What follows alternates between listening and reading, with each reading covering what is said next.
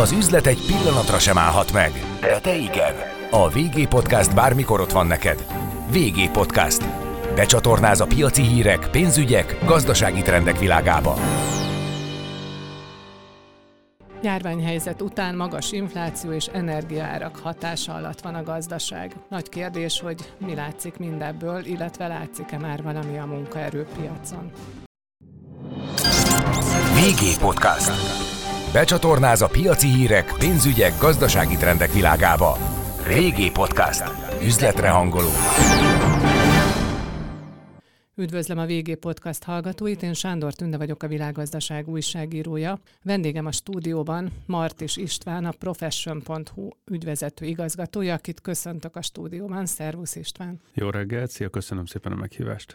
Nagyon izgalmas időszakban vagyunk, amikor jelekből próbálunk következtetni arra, hogy merre indul el a piac, munkaerőpiac, lakáspiac, turizmus, stb. Ugye sok minden változóban van, forrong. Mit láttok most a munkaerő kínálat, kereslet terén, merre indultak el a munkaadók, és merre a munkavállalók? Szerintem borzasztó érdekes a kérdés egyébként. Ugye nagyon izgalmas, ami az elmúlt két-három évben történt a munkaerőpiacon. Ha nem bánod, akkor egy kicsit vissza mennék ebbe, mert, mert tényleg, tényleg borzasztó izgalmas volt. Tehát ugye onnan indultunk, hogy 2017, 18, 19-ben volt egy ugye békés gazdasági időszak, folyamatosan növekvő gazdaság, mellette munkaerőpiacon egyre több álláslehetőség volt, ezért egyre jobb helyzetbe kerültek a munkavállalók, és ez szépen, de úgy viszonylag kiszámíthatóan ugye csordogált. És aztán egyszer csak ebbe az egész helyzetbe megérkezett egy sok hatásként a, COVID, ami hát senki nem látott még ilyet, egyik pillanatra másikra padlóféket nyomott a munkaerőpiac, se a cégek nem akartak fölvenni embereket, se a munkavállalók nem akartak munkát váltani, mert mindenki ugye féltett az egész bizonytalanságtól. És aztán megérkezett a világba ugye egy-két olyan dolog, ami szerintem örökre velünk marad, főleg ez a, ez a távmunkavégzés, meg az, hogy újra kellett definiálni azt, hogy Korábban azt gondoltuk, hogy a munkavégzés az azt jelenti, hogy az ember hétfőtől péntekig bemegy egy munkahelyre, ott 8 órát dolgozik, és utána hazamegy, és az egész ez átalakult, szerintem visszatekintve most már ez, ez egészen érdekesnek tűnik. És aztán ugye ott az volt a nagy kérdés, hogy na vajon mennyi idő alatt állnak helyre a gazdaságok. És ugye Magyarország tekintetében szerintem ez alapvetően gyorsabban történt, mint gondoltuk volna. Tehát mi már azt láttuk a piacon, és valóban a munkaerőpiac az egy nagyon jó indikátor, mert ugye látjuk, hogy a cégek elkezdenek toborozni, az egy, egyfajta magabiztosságot sugároz az ő részükről, hiszen nőni akarnak, embert akarnak fölvenni. Már 2021 áprilisában a COVID előtti szinten volt a, az állásoknak a száma a munkaerőpiacon, és aztán utána még egy még egy másfél éven keresztül ez a növekedés ez folytatódott, és ez azt jelentette, hogy elképesztően nagy vákum alakult ki a munkaerőpiacon, tehát a, a 2022 nyarára még egy 50%-kal több állás lehetőség lett, mint korábban volt. Ember ugye nem lett több, ezért azt jelentette, hogy az egész kereslet-kínálat egyensúly, ez tulajdonképpen teljesen beborult, abba az irányba, hogy rengeteg volt az állás, nagyon jó helyzetbe kerültek a, a munkavállalók, válogatni lehetett a, a lehetőségek között, és akkor egyszer csak megjelentek, hogy elkezdtek megjelenni 2022-ben ugye különböző felhők itt a, a munkaerőpiac meg a gazdaság egén, kezdve először egy háborúval, az inflációt azt már régóta láttuk, hónapok óta ment ugye arról beszélgetés, hogy húha, azért ebből előbb-utóbb nagy baj lesz, és nagyon sok kockázati tényező volt, de tulajdonképpen ö, nem nagyon jelent meg ebből semmi. Tehát, hogy az ember sok gazdasági cikket olvasott, akkor szerintem rengeteg olyan okfejtés volt, amiben ezeket a, ezeket a kockázatfaktorokat elemezték, de, de igazából nem jelent meg de semmi. Tudtuk, de nem tapasztaltuk. Igen, szerintem volt egy olyan érdekes helyzet, hogy már közgazdászok mondjuk ugye az év első felében, akár már vagy az első negyed évben ugye adtak le jelzéseket, hogy itt azért valószínűleg ebből a háború, infláció, ellátási lánc problémákból valami ki fog jönni, ami nem, nem túl jó.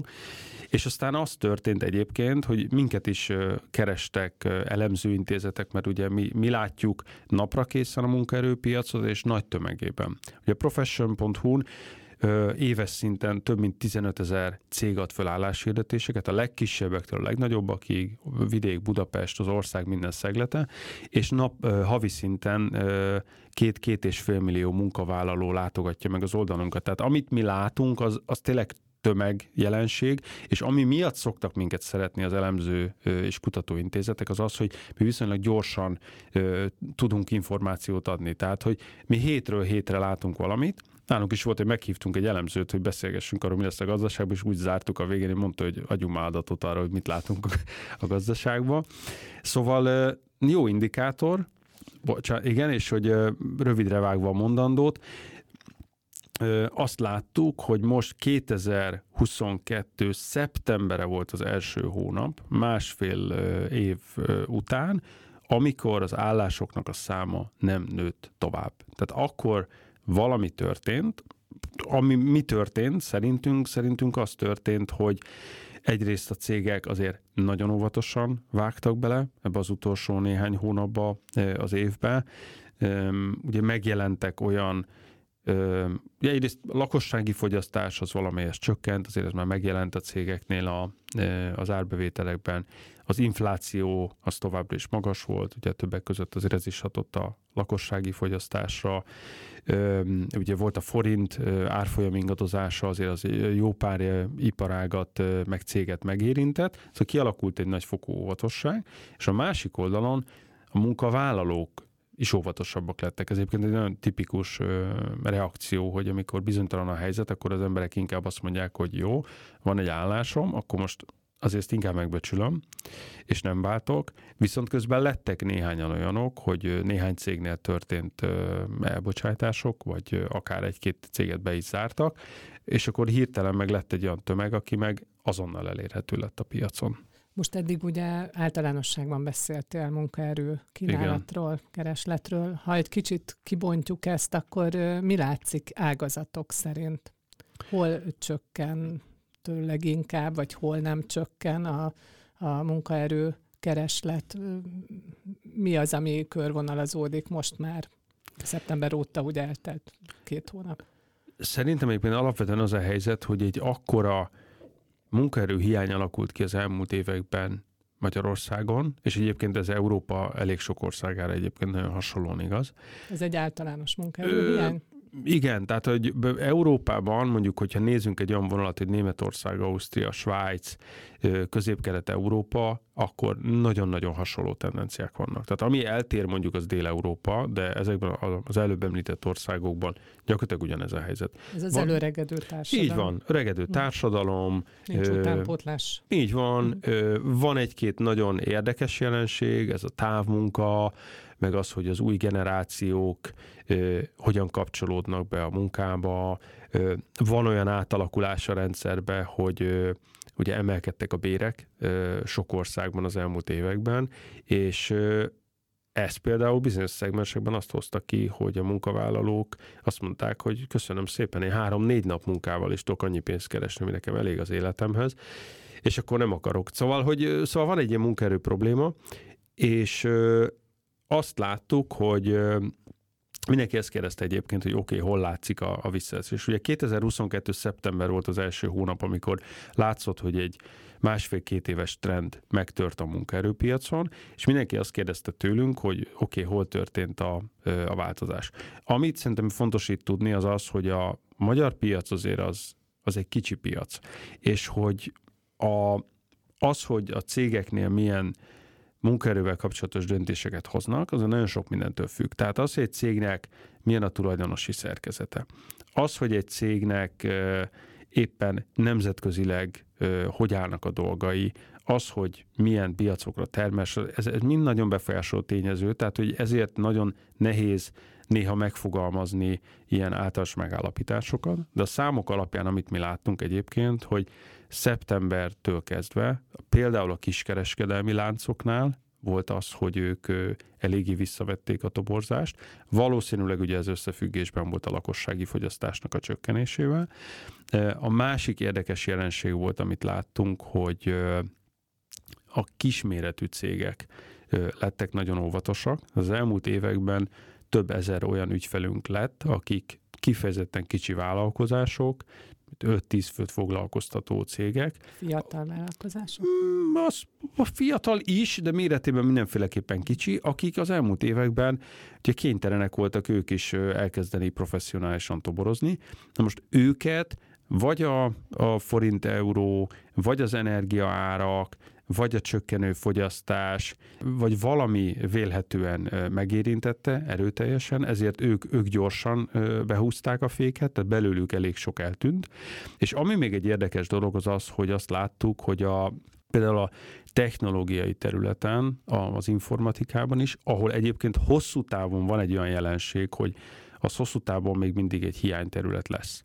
De közben azért elég sok olyan európai cég van, és magyar cégek is, akik nemzetközi piacokra dolgoznak, és a nemzetközi piacokon, ami technológiai cégeknél történt, ott volt egy komoly lelassulás az elmúlt hónapokban. Ugye ez most csúcsosodott ki, pont a héten több cikket is publikáltak arról, hogy a Facebook tizenezer embert küldött el, a Twitternél hasonlóak történtek, hogy akár Google is, és gyakorlatilag az egész Silicon Valley globális technológiai piacok, jellemzően egyébként ugye tőzsdei cégek, lelassultak, és ennek hatása volt már európai cégekre, európai szoftverházakra is, tehát hogy ott is megjelent az eh, IT eh, állások tekintetében, hogy kevesebb az állás, de közben azért hosszú távon az még mindig jó lesz, de most úgy tűnik, hogy egy extrém eh, magasságból egy picit ez az egész belassult.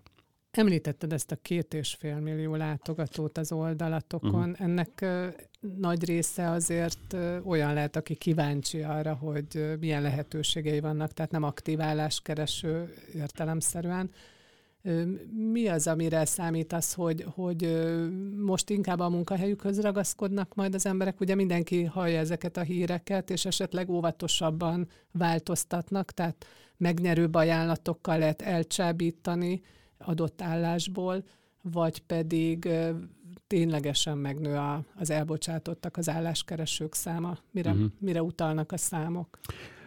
Mi úgy tekintünk a magyar munkaerőpiacra, hogy a körülbelül olyan 4,5-4,8 millió emberről beszélünk Magyarországon, aki dolgozik, hogy felmérések alapján az 50 a ennek a sokaságnak az valamilyen úton, módon érdeklődik nyitott új lehetőségek iránt. Tehát ebben vannak fokozatok, van, aki aktívan nézelődik, és akár naponta nézi meg mondjuk a mi mobil alkalmazásunkat, valaki egy hónapban egyszer, de mi azt szoktuk mondani, hogy a munkaerőpiacnak a fele azért nyitott valamilyen szinten.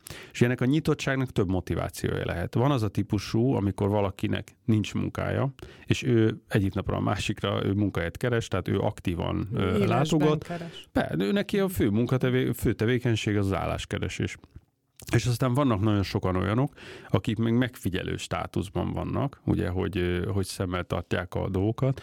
Azért egy elős motiváció a, az infláció és az áraknak az emelkedése. Tehát mindenki szeretné valahol a, a, a fizetésének az értékét, azt, vagy az, illetve az érték csökkenését ellensúlyozni. Sokaknál ez a, ez a motiváció, hogy nézik az állásokat, és nézik különösen azokat az állásokat, ahol a fizetési információ is ö, ö, fönn van. Szerintem azért, aki most egy jó állásban van, kétszer is meggondolja majd a váltást, mert azért abban ugye van kockázata a próbaidővel, meg elmegy az ember egy másik céghez, fene tudja, hogy ott, ott mi lesz. De közben azért, azért hosszú távon itt még mindig igaz az a jelenség, hogy nagy szükség van a cégeknek jó munkavállalókra, tehát sok lehetőség van. Tehát minőségi változás. Minőségi változást lehet csinálni, a és a cégek is megtanulták azt a COVID-ban, hogy nem szabad gyorsan reagálni gazdasági nehézségekre azzal, hogy gyorsan elküldök embereket, mert ők is tudják, hogy utána találni embert, az valószínűleg sok idő lesz, lehet, hogy jóval drágában fog fölvenni embert, mint amennyire elengedtem, tehát hogy a cégek is igyekeznek azért megtartani, aki jó.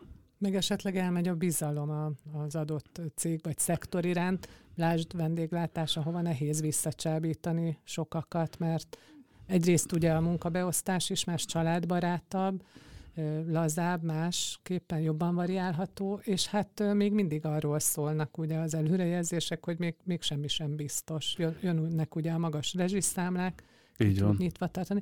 Mikor várjátok a munkaerőpiacon a mélypontot? Munkaerő közvetítők jövő éve első felére valószínűsítik ezt?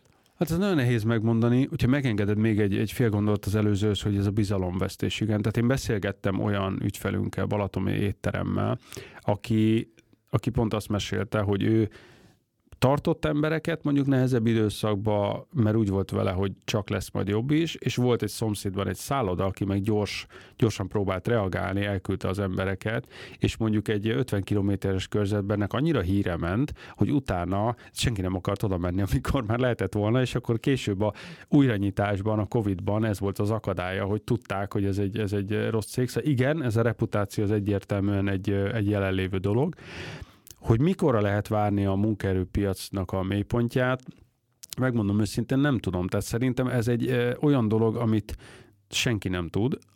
A jó hír viszont nekünk az, hogy gyakorlatilag ugye napi szinten tudjuk monitorozni azt, hogy mennyi állás lehetőség, milyen lehetőség jelenik meg a piacon. Mi ezt kombinálni tudjuk az álláskeresői érdeklődéssel, és te tízezres, százezres számokról beszélünk, tehát ez, ez, ez jó. Ezek nagyon jó, nagyon jó számot is mutatnak, abból is látszik egyébként tényleg, hogy, hogy, hogy komoly érdeklődés van mindig sajtó irányából, amikor ezt rakjuk ki. Ami azért érdekesnek tűnik, hogy hogy volt ugye egy, egy lassulás szeptemberben, nem nagyon hasonlítható ez mondjuk egy, egy olyan helyzethez egyelőre, mint volt 2008 vagy 2009. Tehát most azért inkább úgy tűnik, hogy igen, lassult egy picit a munkaerőpiac, de ez inkább úgy tűnik, hogy úgy, úgy beállt most egy alacsonyabb szintre. Tehát nem az látszik feltétlenül, hogy most ez egy folyamatosan lefelé csúszó tendencia lenne. Persze ez nagyon nagy kérdés, hogy mi lesz év elején. Ugye nagyon sok cégnél akkor fognak majd megjelenni, főleg a, az új energia számlák, meg egy új pénzügyi évbe vágnak bele a cégek. Tehát, hogy a fene tudja, én, én annyit tudok mondani, hogy mi monitorozzuk, és szólok majd elsők között nektek, hogyha látjuk, hogy valami fajta emelkedő tendencia látszik. Ez fontos, amit mondtál a 2008-2009-es időszakról, mert egy 30 év fölöttinek arról vannak tapasztalatai, hogy milyen elbocsátások voltak, és Igen. nagy mértékben, illetve fizetések is csökkentek. Ennek látszik nyoma? Mondtad, hogy megállt a munkaerőkereslet, tehát stagnál, de a fizetésekkel mi történt? Azok továbbra is emelkednek, követni próbálják az inflációt, vagy már infláció alattiak ezek a bérfejlesztések? Hatalmas kihívás a cégeknek az, hogy ugye próbáljanak navigálni ebben az inflációs helyzetben. Szerintem ez nagyon nehéz. Tehát, hogy egyrészt azért nehéz, mert mert van egy olyan állapot a cégeknél, hogy látják, hogy jön egy lassabb gazdasági környezet, amire ugye észszerűen ilyenkor az ember úgy reagálna, hogy próbálja a költségeket alacsonyan tartani. De közben van egy olyan munkaerőpiaci helyzet, hogy még mindig nehéz ember találni, és a cégek azt is megtanulták, hogy a jó embereket érdemes megtartani, mert később ebből nehézség lehet. Tehát egyszerre kell sokszor a cégeknek azzal szembesülni, hogy a várakozások, az árbevétel és a forgalom tekintetében azok alacsonyabbak lesznek, közben a munkaerő ö, drágul, ö, és azok a cégek, akik pedig azt mondják, hogy szeretnék megtartani jó kollégákat, azok kénytelenek emelni, mert egyelőre még ugye sok lehetőség van kint a piacon. Ugye a munkavállalói oldalon pedig az a helyzet, hogy nap mint nap szembesülünk ugye azzal, hogy emelkednek az árak, és ilyenkor hát tipikusan a cégekhez fordulnak a munkavállalók, hogy ők béremelkedést kérnek. Tehát, hogy valahogy ebben a elképesztően bonyolult helyzetben kell navigálni a cégeknek, és szerintem főleg azon gondolkodni, hogy most itt rövid távú szempontokat, vagy, vagy hosszabb távokat vesznek szembe, de ez megint egy olyan dolog, hogy például egy cégnek egy tulajdonosi szerkezete az nagyon nagyban tudja ezt befolyásolni. Tehát óriási egy különbség mondjuk, hogy van egy tőzsdei cég, ahol három havonta nekem riportolnom kell nemzetközi szinten, hogy mi történt, vagy azt az utasítást kapja mondjuk egy cég külföldről, hogy a bérekhez nem nyúlhat hozzá, vagy éppen pont ellentétesen az történik, hogy mondjuk lehet, hogy nyugatról hoznak át ide gyártást vagy szerepköröket. Pont egyébként azért, mert lehet, hogy nyugaton már nagyon drága lenne, és akkor itt nagyon jó versenyképes béreket tudnak hozni. Szóval nagyon cég válogatja ezt az egészet. Minden cégvezető, akivel én leülök beszélgetni, előbb-utóbb ezt a témát valahogy előhozza, és látszik, hogy ez egy nagy fejfájás a cégeknek, hogy hogyan próbáljanak meg versenyképesek maradni. Sok válasz volt erre egyébként.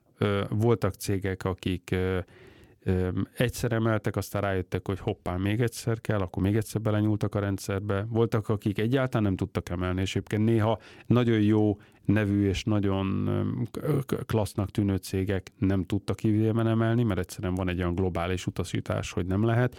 Más cégek azzal próbáltak meg operálni, hogy eseti kompenzációkat adtak a munkavállalóknak, akár rárakták azt a cím, címkét, hogy ez a rezsitámogatás, akár nem rakták rá, mert úgy voltak vele, hogy, hogy mindenki attól fél, hogy a béremelkedések azok egy olyan költségnövekményt hoznak a jövő évre. Tehát mit csinál akkor egy cégvezető, hogyha idén jól megemeli a béreket, és utána szembesül mondjuk majd azzal, hogy jövőre a forgalom az jelentősen elmarad ahhoz képest, mint amire számított, egyszer csak ott találja magát, hogy van egy jóval drágább munkaerő, mint az előző évben, a forgalom az meg közel sincs ahhoz képest, akkor drasztikusan bele kell nyúlnia a rendszerbe. Vagy akkor azt mondja, hogy most nem emel, mert fél attól, hogy jövőre ez egy túl magas dolog lesz költség oldalon, akkor viszont az a kockázata, hogy elveszíti a munkavállalóit, akik, akik nem a jövő év érdekel, hanem ők most szeretnének valami inflációhoz képest jobb bért kapni. De akkor akkor ezek az átlagos bérek, vagy ajánlott bérek szintje, akkor ez most megállt nálatok? Hogy látjátok? A, mi azt láttuk, hogy az idei évben általában a munkavállalók egy olyan 6-10 százalékkal magasabb elvárást fogalmaztak meg, hogy ők mennyit szeretnének keresni. Azért nagyon iparág specifikus ez a dolog, tehát itt megint ugye előkerül az a tézis, hogy most valaki mennyire érzi magát versenyképesnek a munkaerőpiacon. Vannak területek, ahol egészen komoly fizetésnövekmények voltak, mert például mondjuk a technológiai területen bizonyos munkakörökben emberek számára kinyílt a világa a COVID távmunka kombinációban, tehát nekik az mondjuk, hogy ők Magyarországon magyar cégnek dolgoznak, meg az, hogy külföldre dolgoznak euróért, dollárért, az egy ugyanolyan alternatíva.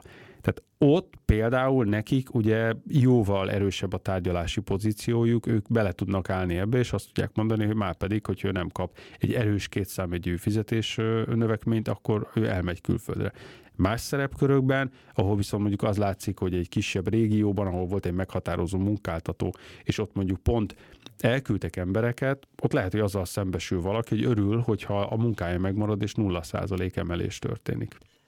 Felolvasok néhány összeget, ami a kampányotokban van, hogy mik az elérhető, ezekben a pozíciókban elérhető bérek. Szakács nettó 750 ezer forint, felszolgáló nettó 600 ezer, gépjárművezető nettó 560 ezer, irodavezető nettó 500 ezer, mérlegképes könyvelő nettó 650 ezer, klímaszerelő nettó 600 ezer, futár nettó 600 ezer forint. Melbevágónak tűnnek, sokszor tapasztalja azt az ember, hogy ismerettségi körében ezektől jóval elmaradó fizetésekért dolgoznak, hogy, hogy tényleg ennyit lehet keresni ezekben a munkakörökben? Így van, tehát, hogy ugye, amit most, amit mi látunk a fizetések oldaláról. Ugye tipikusan a magyar munkaerőpiacon az egész fizetések téma azért ez ez egy ilyen került dolog volt. Magyar ez ember az, nem magyar ember az nem turkál a másiknak a zsebé, de nagyon érdekli, ugye? Tehát azért mindenkit borzasztóan érdekel az egész dolog. Mi történt ezzel kapcsolatban? Az történt, hogy azért az elmúlt években ez az egész fizetés téma, ez a munkaerőpiaci versenynek ez lett az egyik dimenziója. Hát nem meglepő módon. Tehát amikor cégek versenyeztek munkavállalókért az elmúlt években, akkor előbb-utóbb a fizetést elkezdték kitenni az asztalra. Szerintem nagyon sokan találkoztak az a kiskereskedelmi láncok például ugye akár sajtóközleményeket adtok ki arról, hogy mennyit lehet náluk keresni. Hát hipermarketek bejáratánál is Így ott van. van. E, igen, előbb el, bemegyek, a, be, a, be, bemegyek a boltba, előbb találkozok azzal, hogy mennyit keres ott egy Igen. eladó, mint az, hogy mi az ajánlat. Vagy ugye ezzel, a, aki Budapesten él, az biztos találkozott a, a buszok hátuljára felírt kampánya, hogy mennyit tud keresni buszot. De gyakorlatilag történt egy olyan dolog, hogy a nagyon éles munkaerőpiaci helyzetben a cégek hát valahol rákényszerültek arra, hogy elkezdenek beszélni arról, hogy mennyi az annyi. És ezt mi is láttuk egyébként, mert nálunk most már, mit a mai nap mondjuk van a az oldalunkon egy ilyen 16 ezer állásajánlat, abból körülbelül a 25-30 százalékánál már a fizetési adat az megjelenik. Pont ezt akartam kérdezni, hogy úgyis az az első kérdés, mint egy lakásnál is meghirdetik, vagy albérletnél, miért nincs ott az ára? Hát ott eldől, szelektálni kezd az ember, hogy érdekli, van, vagy sem. Így van, de közben a cégek, eh, tehát ez, a, ez a, amit most mondok, hogy ez a fizetések az állások egynegyedénél megjelenik, ez korábban 0 százalék volt. Igen. És ennek leginkább az az oka egyébként, hogy a cégeknél sokszor nem volt házon belül transzparencia a fizetések tekintetében. És ugye ebben ez a nehéz, tehát nem az a nehéz, hogy én kiírom, hogy nálam mennyit keres valaki, hanem az akkor nehéz, az hogyha ha az ott dolgozóknak a bére az máshogy néz ki, uh-huh. vagy esetleg van egy olyan jelenség a rendszerben, hogy már pedig lehetett ilyen, hogy valaki 10-15 éve dolgozik nálam, bizonyos időközönként kapott egy-két-három-négy százalék fizetésemelést, viszont az elmúlt évben, akit fölvettem, az lehet, hogy többet keresem miatt. Tehát lehetnek házon belül olyan problémák, amiket ez, hogyha én kírom a fizetést, hoz, ez felszínne hoz, és ez, tehát ez, ez teszi ez nagyon nehéz. És egyébként ezt én maximálisan megértem, tehát ez nálunk mi cégnél ugyanaz a helyzet, hogy mi is először kellett, hogy házon belül rendezzük a dolgokat, és utána lehetett kiírni, viszont az látszik, hogy a fizetési adat az érdekli a munkavállalókat. Igen, így van, ahogy te mondtad, ez az első kérdés kb. Tehát, hogy ahol van fizetési adat, többen is jelentkeznek az állásra, és hatékonyabb is egyébként a toborzás, mert hogy nincs elbeszélés egymás, egymás mellett. És akkor, tehát akkor van innen egyrészt több tízezer fizetési adatunk egy évben, hogy ez hogyan változott a cégeknél. A másik oldalról pedig van nekünk egy, egy adatbázisunk, amiben több százezer ember regisztrálja magát, azzal a céllal, hogy őket keressék meg állásajánlatokkal, és ők pedig megfogalmazzák, hogy mi az a nettó fizetési igény, amit ők szeretnének egy váltás esetén elérni. No, és mi a különbség? Hogy, um, hogyan fedi le egymást? Hát a talán a kettő között ott van a, a, a különbség, hogy azért sok cég esetében ugye nem csak mondjuk egy alapfizetésről beszélünk, hanem adott esetben juttatások is jönnek hozzá, és hogyha ha valaki ezt az egészet úgy egyben kezeli, akkor az, az, az máshogy Nehezebb jöhet ki Hát igen, tehát nem feltétlenül alma almával van, de tendenciák elemzésére ez mindenképpen alkalmas, és amikor a fizetési igényeket vizsgáltuk, akkor ott látszik az például, hogy két év alatt 16%-kal nőttek ezek, a,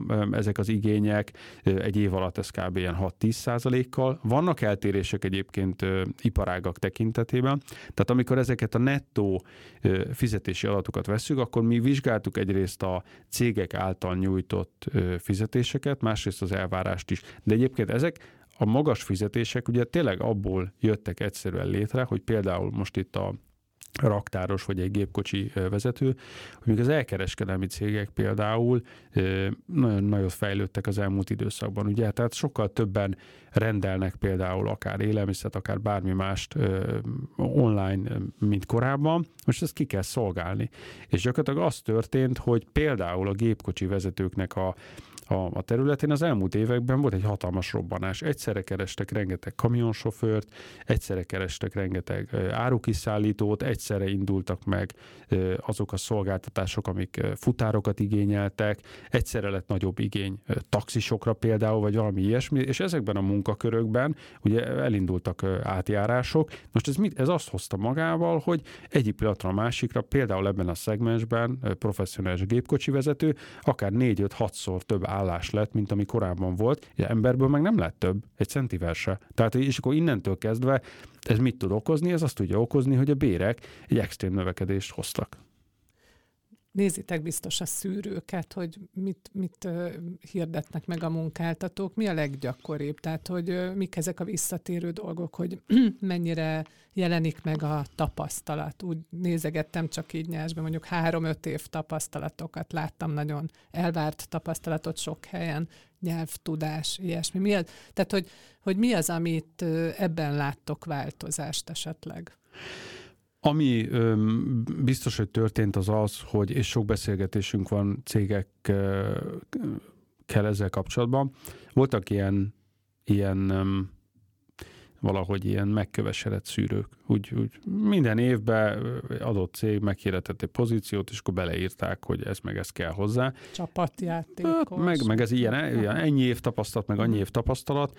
Azért itt szintén ugye abból fakadóan, hogy most még mindig ott tartunk, hogy azért nem könnyű ember találni a pozíciókra, ezt kénytelenek voltak a cégek felülvizsgálni, és azért látszik az, hogy azért alapvetően készségképességek irányába megy el a világ, és például az, hogy most sokszor fordul elő, hogy cégekkel beszélgetünk arról, hogy hogyan alakul egy toborzás, és akkor mondják, hogy, hogy jól alakul, jól alakul, de még szívesen látnának esetleg még több jelentkezőt, és akkor azt szoktuk velük végigmenni, hogy oké, okay, rendben, leírtátok ide, hogy ez az öt elvárásotok van. Most akkor nézzük meg, hogy ebből melyik az, ami tényleg nagyon fontos, meg mi az, ami csak úgy bekerült mondjuk ebbe az egészbe. Általában az a tapasztalat, hogy azért egy-két dolgot ki lehet szedni.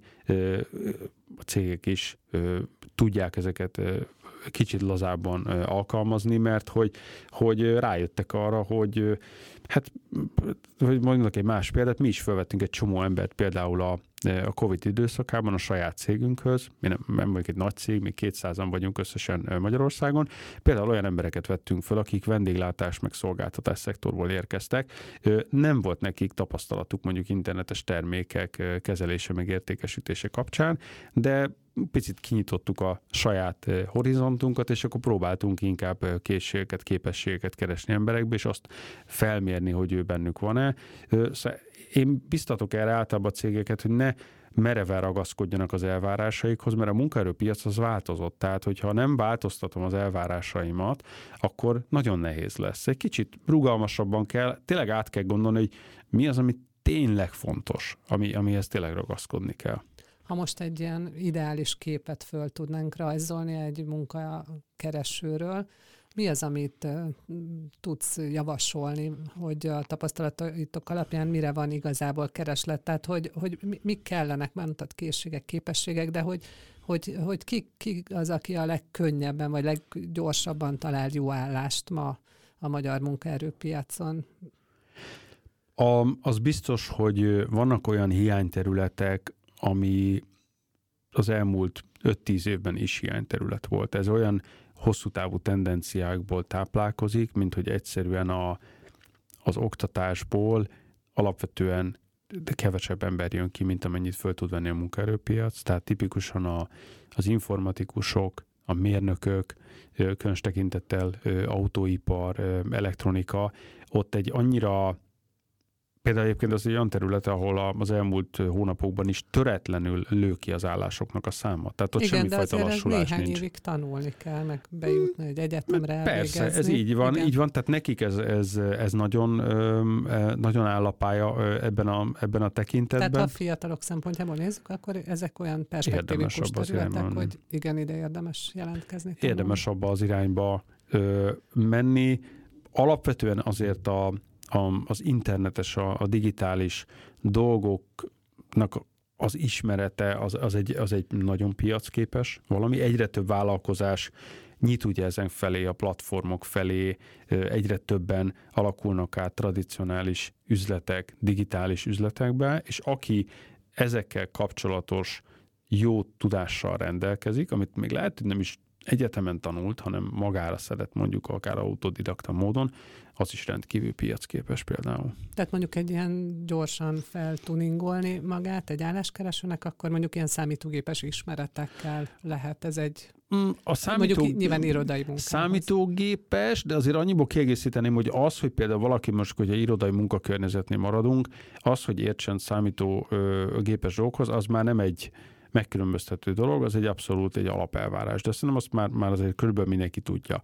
Viszont az, hogy digitális dolgokhoz értsek, hogy jól tudjam kezelni az online világnak az eszközeit, hogy legyenek olyan képességeim, hogy meg tudok találni valamit, és utána akkor azt gyorsan el tudom sajátítani és, és alkalmazni. Tehát ezek, ezek ilyen, ilyen digitális vagy online kompetenciák, ezek, ezek például elég fontosak. De de, de vannak olyan hiányterületek is egyébként, ahol Szóval cégek azért, azért néha például nagyon küzdenek azzal is, hogy, hogy jó takarító személyzetet találjanak. Tehát például ez is egy, egy olyan dolog, ahol, ahol nagyon nem egyszerű a helyzet. A munkaerőpiac az abban a szempontból szerintem most azt érdekes, hogy ugye egyszerre beszélünk itt szofisztikált, magas képesítést igénylő irodai munkákról, és egyszerre beszélünk adott esetben ugye betanított munkákról is. Tehát óriási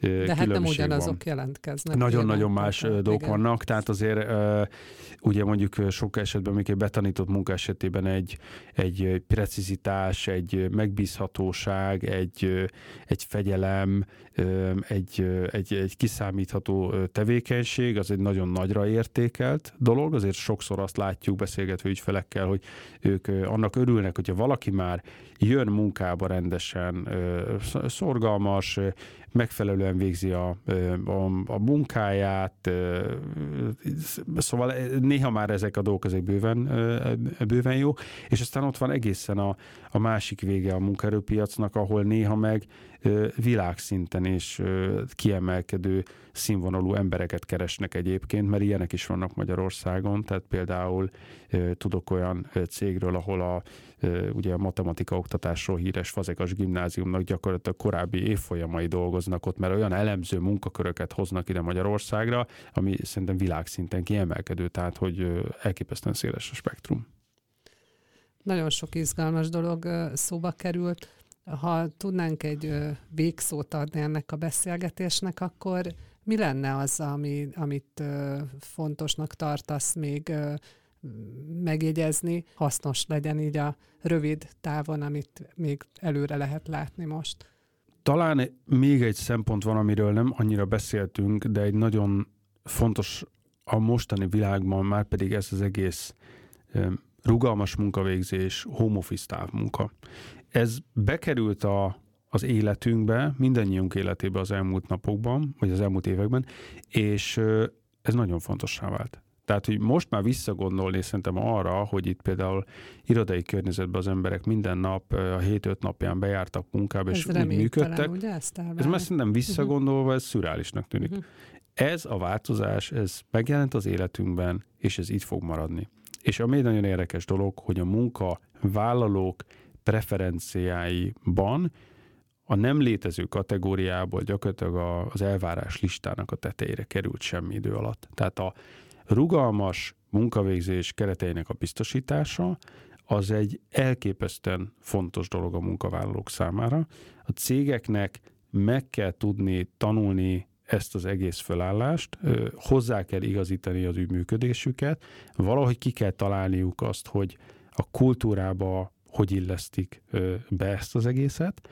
Teszem hozzá, hogy a cégek számára is ez lehetőségeket is tartogat, hiszen korábban egy budapesti cég nem vehetett volna mondjuk föl valakit, aki Győrben lakik, ugye? Vagy csak egy extrém példa lett volna, vagy Veszprémben, Igen, vagy hát a régiós különbségekről Igen. beszéltünk, hogy hol nehezebb. És a, ugye, aki egy ilyen területen él, mondjuk egy kis faluban, és annak is kinyílt a piac. Ez abszolút. Tehát ez, ez nagyon sok lehetőséget is rejt magában, ez egy nagyon klassz dolog is. A másik oldalról azért a cégeknek a működésükben, vezetői kultúrájukban ezt ezt meg kell tudni kezelni. A, a, a kollégák együttműködése kapcsán ezt valahogy működőképessé kell tenni, mert hogy úgy kell működnie jól cégeknek, hogy itt nem mindenki találkozik mindenkivel mindig, információs csatornák, ilyen informális kommunikációs csatornák sérülnek például. Tehát valahogy ez egyszerre hoz rengeteg lehetőséget magába, és hoz magával megoldandó kérdéseket. Rugalmasságot mondtál, de ez bizalom is. Így van, így van, tehát hogy ez, ez, ez nem egyszerű. Nagyon sok cégnek a mai napig fő a feje, hogy ezzel mi a fenét csináljon, mert hogy, hogy valahol egyszerre örlődik abban, hogy van egy nagy és drága iroda, amit üzemeltet, a másik oldalról látja azt, hogy hogy az emberek nem beszélnek annyit egymással, mint korábban, ettől sérül az információ. Közben egyébként a munkavállalók esetében ugye történt egy olyan, attól féltek a cégek, hogy az emberek otthon fognak ülni, és fölteszik a lábukat, és nem dolgoznak. Ehhez képest, most tegnap hallottam egy friss kutatást, kiderült, hogy tipikusan az emberek másfél-két órával többet dolgoznak otthoni környezetben. Tehát, hogy abszolút nem igazolódott be ez a félelem, viszont mi jött vele más probléma? A kiégés. Az, hogy az emberek otthon vannak, egyedül vannak, szétdolgozzák magukat, sokkal hamarabb kiégetik magukat, és ez is egy olyan feladat, amit a cégeknek meg kell tudnia kezelni. Tehát, hogy nagyon összetett, és ezt nem lehet megkerülni, ezzel valamit kell csinálni, ezt valahogy hatékonyan kell tudni működtetni, ezt az új felállást, mert ez, ez itt marad a jövőben is. Köszönöm szépen, Isten. Én is köszönöm szépen a beszélgetést. Üzletre hangolunk. VG Podcast.